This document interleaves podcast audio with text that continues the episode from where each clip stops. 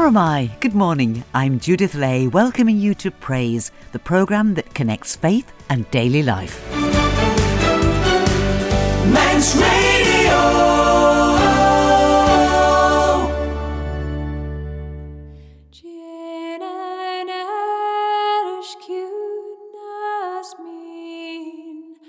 Hajé Godson de bheith sean, man í singan te marn chit de bheith chudjin éis déanas na na bliantan déire a chórarú.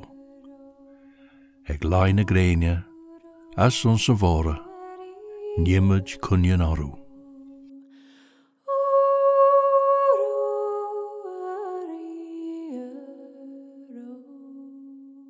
Music from Caarjyn Cooidjagh and the words of the exhortation spoken in Manx by Bob Carswell welcome you to a special programme of thoughts, prayers, and music for this Remembrance Sunday. Our reflections all have a Manx connection. We begin with a young pastor from Staffordshire standing at the Menin Gate Memorial to the Missing in Ypres in Belgium as he explains its unique significance. Just a couple of years ago, Karen Elliott's Women in Song choir had the privilege of actually singing and flying Manx flags at the Menin Gate. Flanders Field was their choice, and they'll be singing it again in a few moments. The name of Woodbine Willie is very familiar.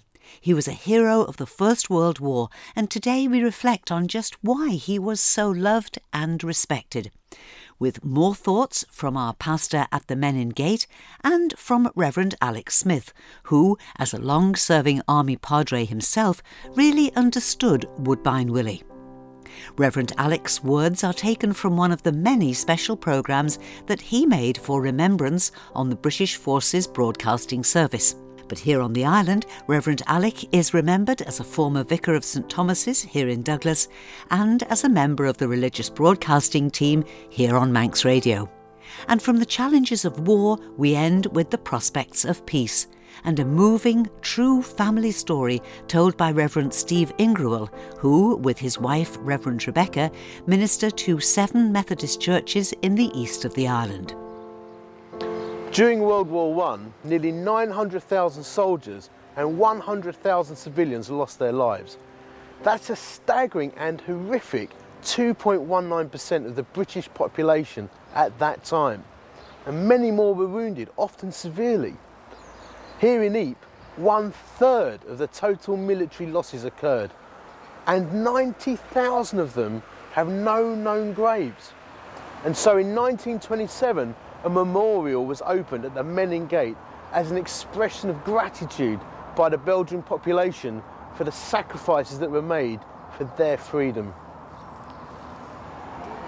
On the first night that the memorial was opened, the last post was played as a sign of respect and honour. Since then, something remarkable has happened. Every night at 8 pm, a small group of men from the local fire brigade close the road and sound the last post. Remarkably, they haven't missed a night since the 28th of July 1928. In fact, during the Second World War, when Belgium was occupied, the last post ceremony was conducted instead in Surrey. But as soon as Polish forces liberated Ypres in the Second World War, the ceremony resumed, even though there was heavy fighting taking place in other parts of the city. For the population of Ypres, it was important to remember the huge price that soldiers paid to bring them freedom.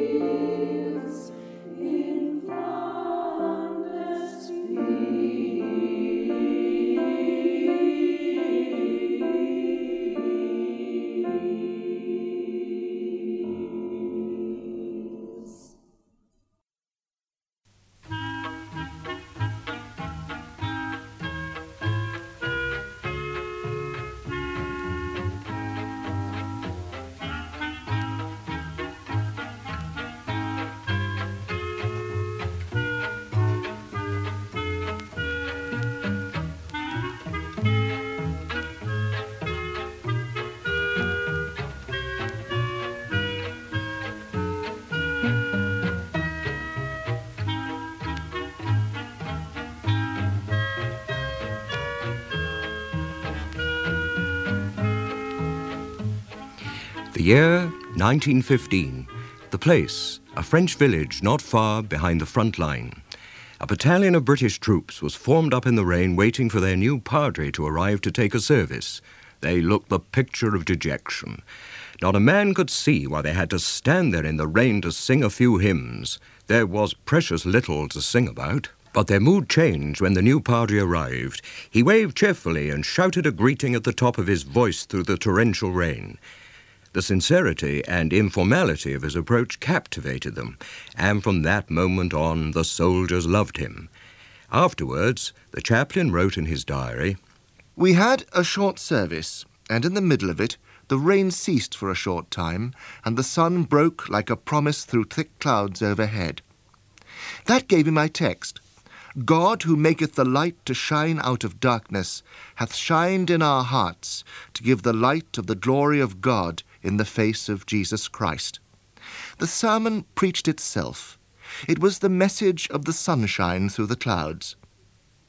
The break was only for a few minutes, and then the sun covered again, and the rain began once more. But it was enough. We knew that still, behind the clouds, God's light shone on, and that right in the middle of man made war was God's eternal peace. The battalion was, of course, extremely fortunate in its new padre. He was one of the great brave names of the First World War, Studdert Kennedy. They soon had a nickname for him, Woodbine Willie. Why? For several months, Kennedy was stationed at Rouen, which was then a great staging post on the way forward to the front line. In the large canteen, he mixed with a different crowd of men every day, always reinforcements for the battle. He would move among them, chatting, taking the names of parents to whom he promised to write. And then he'd stand on a box, and while someone strummed an old piano, he would sing to them.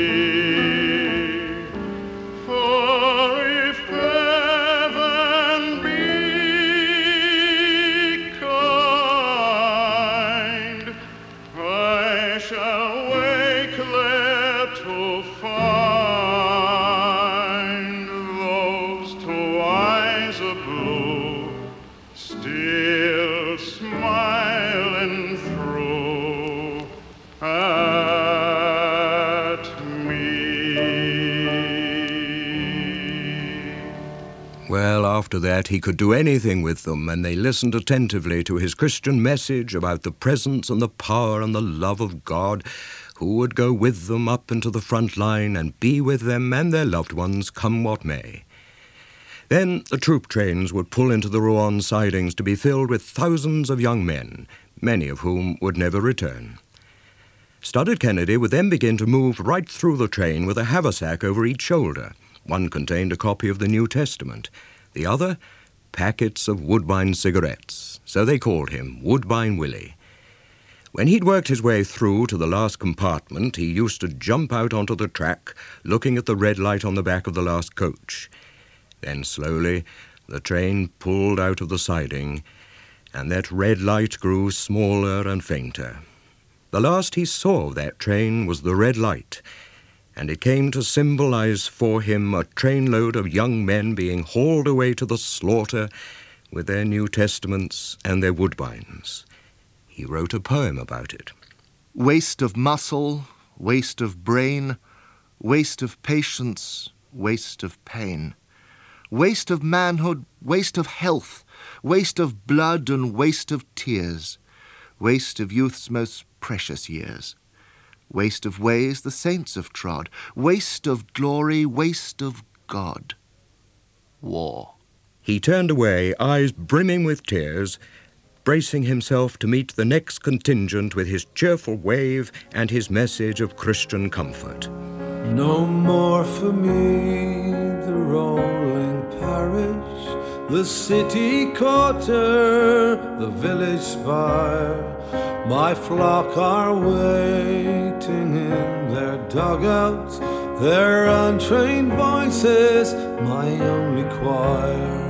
I bless them all, the saint, the sinner, the seasoned veteran, the volunteer, the man of every rank and station, so full of courage, so lean in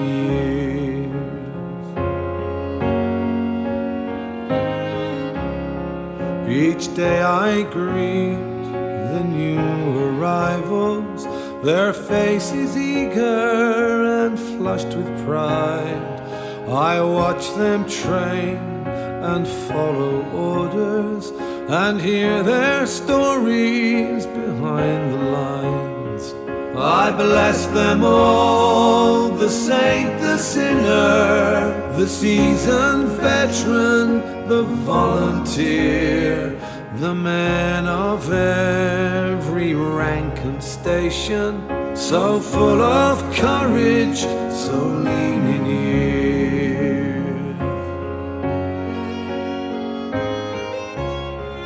I help them read, I write their letters, I give them baccy, I press their hands, and at the last a grain of comfort, an absolution in no man's land. I bless them all, the saint, the sinner, the seasoned veteran, the volunteer, the men of every rank and station, so full of courage,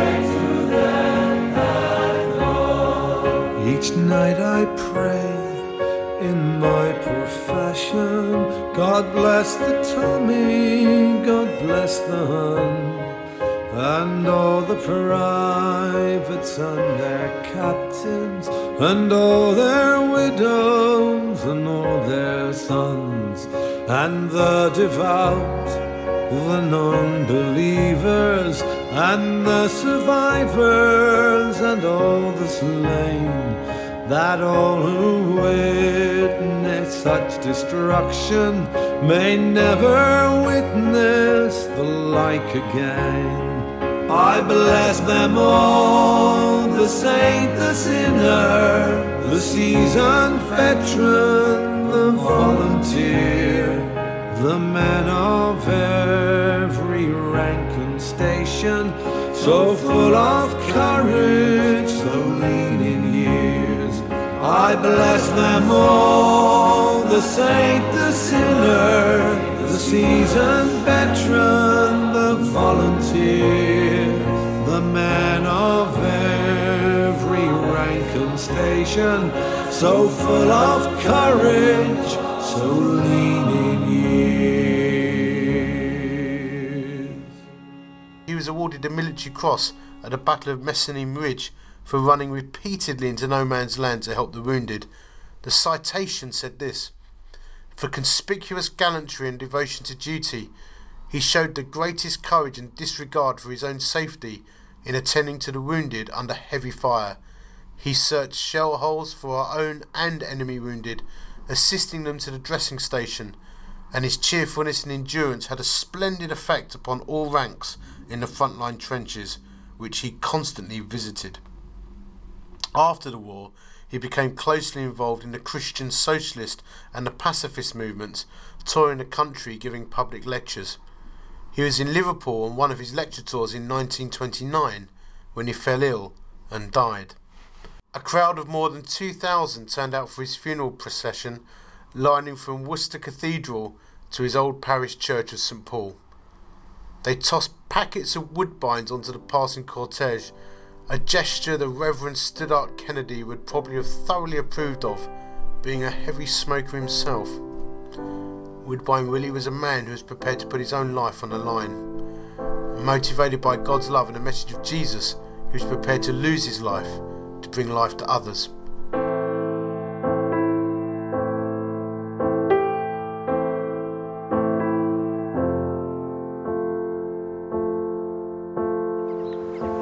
Two thousand years ago, Jesus did give up his life for the human race. It was the ultimate sacrifice. The Bible says that no greater love is there than this, that a man gives up his life for his friends. The Bible also gives us a future hope that one day there'll be no more war and no more brutality. As we remember those who paid the price, let's also remember this promise from the Bible.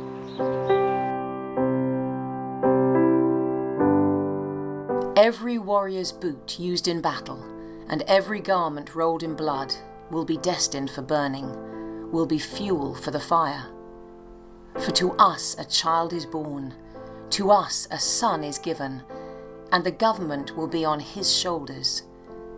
And he will be called Wonderful Counselor, Mighty God, Everlasting Father, Prince of Peace. Of the greatness of his government and peace there will be no end. He will reign on David's throne and over his kingdom, establishing and upholding it with justice and righteousness from that time on and forever. The zeal of the Lord Almighty will accomplish this.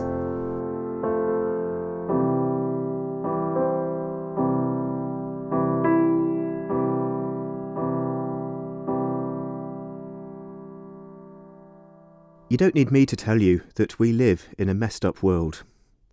And yet we know that it will not always be this way. I believe in a faithful God, and a time that will come when his promises are fulfilled, such as this beautiful promise found in Micah Nation shall not fight against nation, neither will they learn war any more. They shall beat their swords into ploughshares and their spears into pruning hooks. I believe that this time will come, but we are currently waiting for it to be seen. And as we wait, we often cry out with the psalmist, How long, O Lord? How long? My family are from the Channel Islands, which was the only part of British soil to be occupied during the Second World War.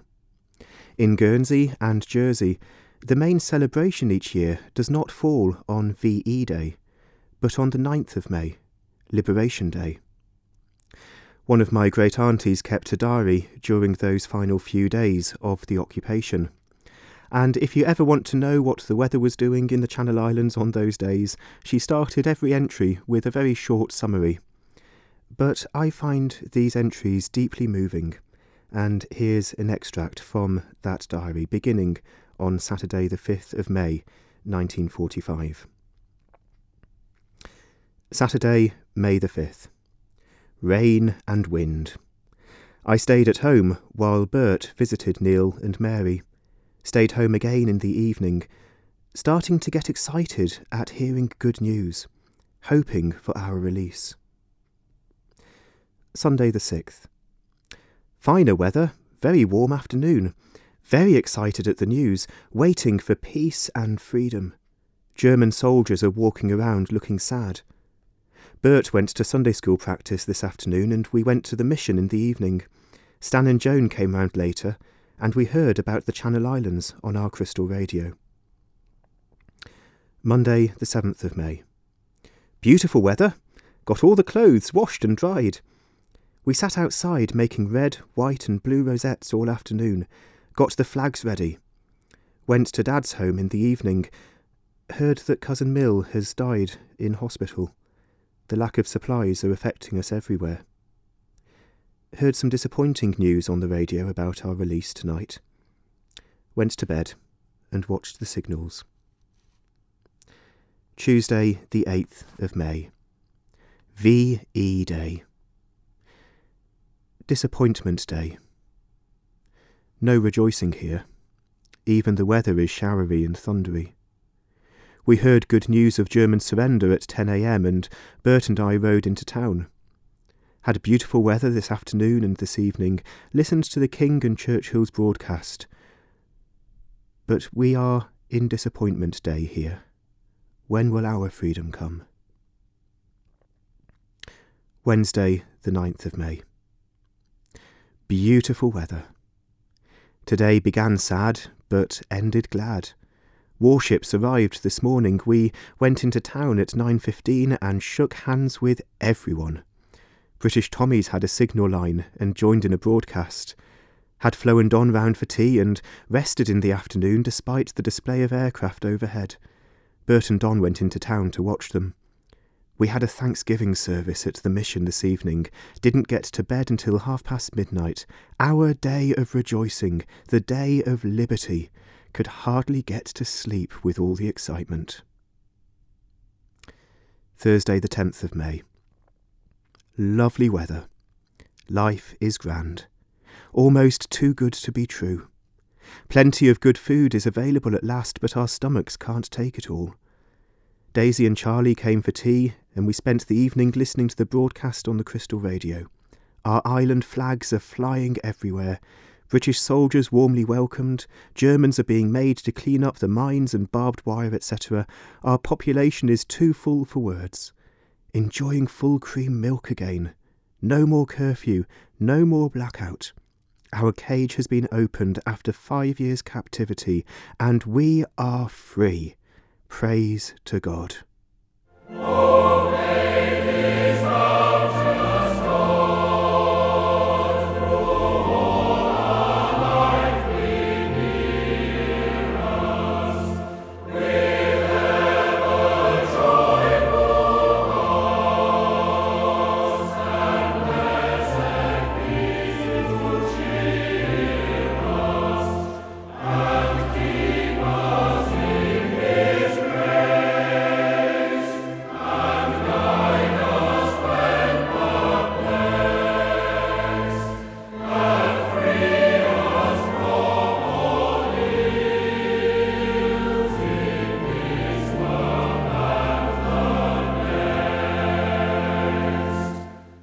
The war was over.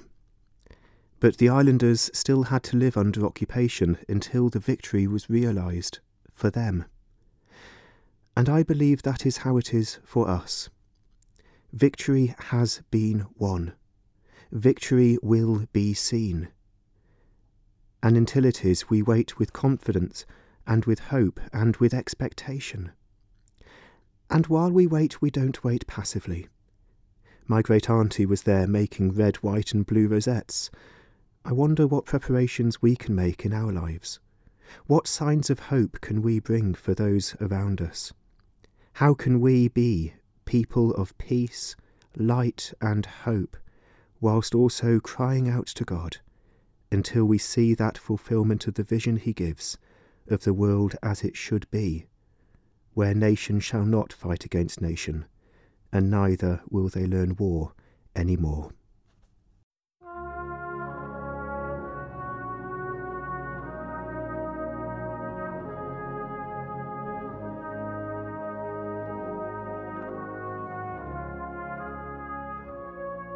When we are weary and in need of strength, when we are lost and sick at heart, we remember them. When we have a joy we crave to share, when we have decisions that are difficult to make, when we have achievements that are based on theirs, we remember them. At the blowing of the wind and in the chill of winter, at the opening of the buds and in the rebirth of spring, we remember them. At the blueness of the skies and in the warmth of summer, at the rustling of the leaves and in the beauty of autumn, we remember them at the rising of the sun and at its setting, we remember them. As long as we live, they too will live, for they are now a part of us as we remember them.